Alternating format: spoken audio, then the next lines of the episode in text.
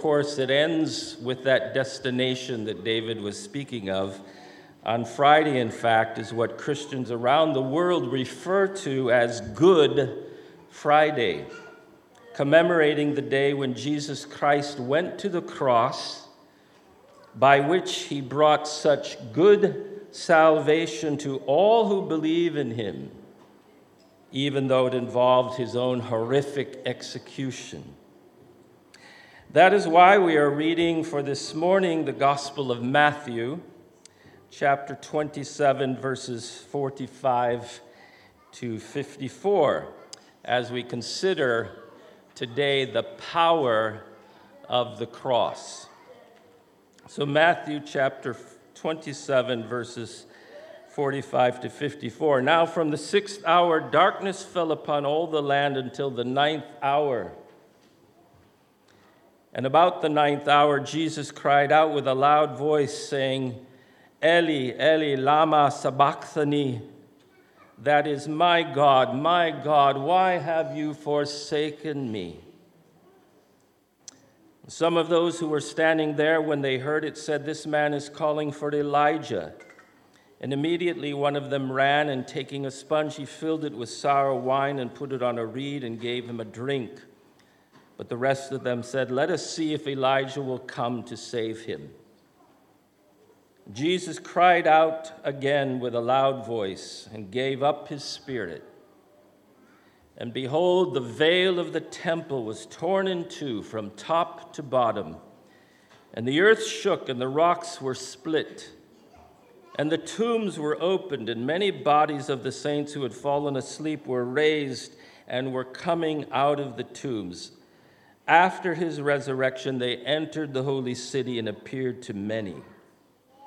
Now, the centurion and those who were with him, keeping guard over Jesus, when they saw the earthquake and the things that were happening, became extremely frightened and said, Truly, this was the Son of God.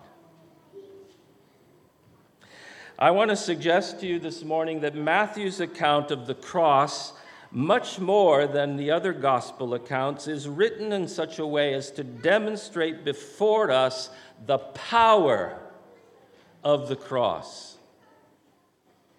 Truly a paradox that something that displays such weakness as an ignoble and humiliating, to say nothing of its gruesomeness, execution, should actually be the power of God at work in the world.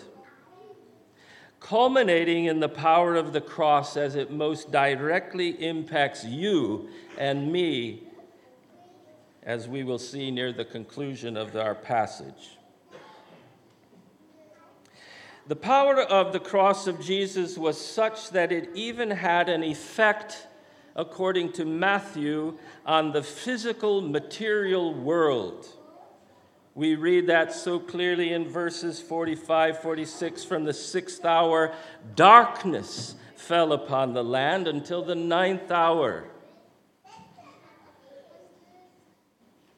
And the ninth hour, Jesus cried out with a loud voice, saying, Eli, Eli, Lama Sabachthani. That is, my God, my God, why have you forsaken me? What is dramatic about this cry and this very unusual account, of course, in Matthew is the Bible wants us to know very clearly that darkness fell over the land at the sixth hour. Matthew is deliberate to bring that out, which means at 12 noon, right in the middle of what would be the usually the brightest, most sun drenched in the East time of day. In fact, the term that is used here for darkness is skotos, which is not slightly hazy or getting a bit overcast, but it means pitch black darkness. And of course, the text is also keen to remind us about another very important detail as it tells that this, this darkness fell upon all the land. And then, one last detail that such pitch black darkness lasted not just a few seconds or even a lengthy number of minutes, but until the ninth hour. That is, it took up the time space of three whole hours. All of this is by way of telling us that the cross of Christ has a power that impacts even the physical material world. But then I think it goes on to show us and proclaim to us why. Why? Why Jesus Christ suffering on the cross was so literally earth shattering. Verse 46, I think, is intended to show us as we read it there in 46. About the ninth hour, Jesus cried out with a loud voice, saying, Eli, Eli, Lama Sabachthani, my God, my God, why hast thou forsaken me? The dreadful darkness only underlines what Jesus Christ was more deeply experiencing in his death on the cross. He was, in fact, experiencing the most dreadful experience of all. He was forsaken by God, his Father. He was abandoned by God, as he declares with his own lips, Why hast thou forsaken me? Why such dreadful experience of forsakenness? Well, because Jesus took on our sin, took into himself our sin and the sin of the whole world, and bore that immense weight of worldwide, history wide, even future wide sin in payment due to a holy God. At the price of required by the high, high bar of the holiness of God, of utter judgment, utter abandonment, utter forsakenness because of the Father's disdain for sin. This is depicting the revolutionary power of the cross subversive through sacrifice, to contend against the greatest pandemic of all a pandemic called sin. We are emerging. We're not wearing masks, many of us today, because the pandemic is subsided. But let me tell you, there is a much greater pandemic that continues in our world. And Jesus bore it all a pandemic of sin.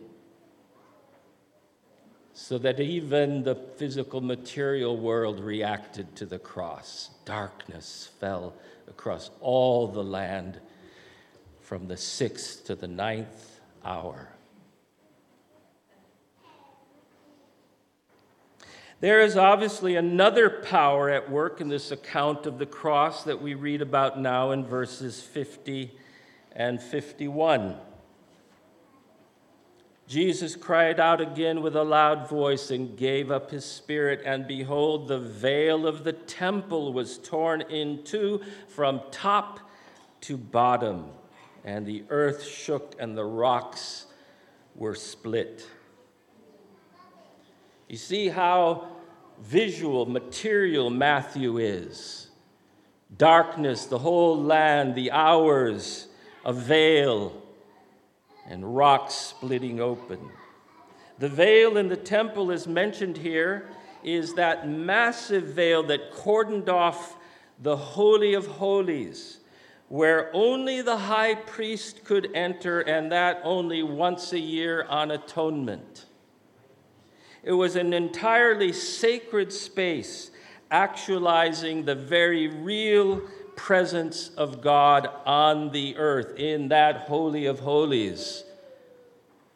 So that the fact that this veil was completely torn in two, as the verse says, at the very moment that Jesus died, was clearly a spiritual, physical happening to tell the world, the whole world, that the very power of the cross was intended to open up full access to the holy God. The God of all holiness is now fully accessible. And you note again Matthew's particular detail. Attention has been rightly given to the detail noted in verse 51 that the veil, Matthew says very specifically, was torn from top to bottom. Not bottom to top, top to bottom. Why is Matthew concerned about that? Many scholars, and I think they are right, perhaps say this is symbolic, symbolically suggesting that God Himself tore this veil. Human beings would have gone from the bottom up, but this was heaven ripping from the top down. God wants access open. And today, because of the power of the cross, anyone has access to God Himself if and as they respond to the cross of Jesus Christ.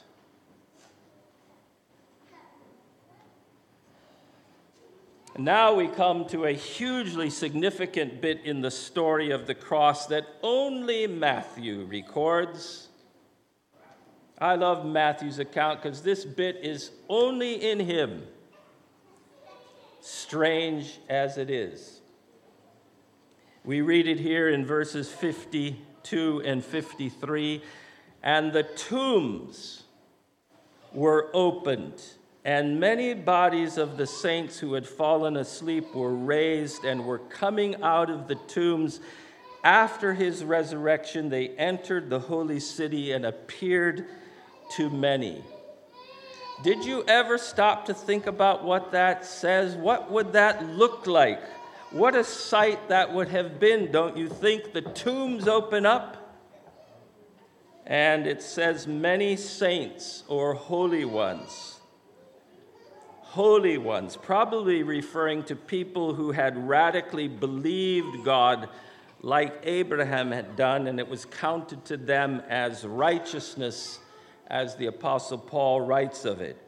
Here, these holy ones who have put their belief in God regain life. And then, three days later, after his resurrection, they enter Jerusalem to appear to many. As we study it, that is the best reading of the text though some of our versions differ, after the resurrection, they enter Jerusalem. They were raised and were coming out of the tombs. And then, after the resurrection of Jesus, three days later, they entered the holy city and appeared to many. I think that's fascinating. Can you imagine some of them seeing grandma who had died 20 years ago rising from a grave and entering Jerusalem? We thought she was dead. But her faith, her belief, like unto Abraham, who believed God and it was accounted to him as righteousness. There's grandma. It would be quite a thrill, wouldn't it? And as we study it even further, I think it has all the earmarks of what we could label as a foretaste of God's new creation. A foretaste, this is, of a new creation, which is all about not just another way of speaking about heaven, but it is more about heaven coming to earth a new creation. Because we read about it here, Matthew is very clear to tell us that not all but many of these holy ones were raised. Why not all the saints? Matthew is particular to say many of them, but not all of them. Well, precisely because this is only a foretaste, a peek ahead. It's like a trailer to an amazing new movie coming. Here's a little foretaste of new creation. What's it going to look like? Is simply giving you and me a preview of the reality of and the experience of resurrection life after death for those who put their trust in the power of the cross. And then finally, the very last verse of our passage, verse 54, shows us what is, without doubt, the most immediately relevant aspect of the power of the cross for you today, for me today. We read it here in verse 54. Now the centurion and those who were with him keeping guard over Jesus, when they saw the earthquake and the things that were happening, became extremely frightened and said, Truly, this was the Son of God. This concluding verse demonstrates for us the power of the cross as it relates first to evangelism for this one man's statement, probably representing the other guards as well, is a confession at its highest level, isn't it? A confession of belief and faith, as he puts it so strongly truly, verily, amen and amen. This was the Son of God. He has come to believe. The power of the cross has brought about conversion, power of the cross for evangelism, the power of the cross to speak to your life. Do you confess Jesus Christ as the Son of God? The cross event itself was evangelistic as it brought these soldiers to faith the very death of Jesus, the most horrific of executions, brings them to confess Christ as the Son of God. But it is also demonstrating for us again how the cross has a significant impact not only on evangelism but on mission. This is absolutely clear because the centurion is the highest level, high ranking member of the Roman military. And the other guards are Roman soldiers as well, aren't they? So that the immediate effect of the cross of Christ is none other than missionary outreach to the Gentiles, to the epitome of the power of the non believing Gentiles, the Roman military. And that, not just your average local Gentile, but mission that has the effect of reaching Gentiles of a very particular sort Romans, Roman soldiers, a centurion of a high, high ranking, the arch enemies of the Jews of Jesus' own heritage. The passage thus ends with an actual demonstration of the power of the cross to effect, to bring about both conversion, evangelism, and mission to the world. And so I want to say to you on this Palm Sunday that we do have a travel destination that David mentioned, and at the end of the week is the death of Christ on the cross. This passage is replete with examples of the power of the cross. But what about the power of the cross in my life? I can read about it, I can attest to it, I can study it, I can affirm it mentally, but what about the powerful effect of the cross in me? to change me, to bring me to say that foretaste of new creation, that's what I'm about.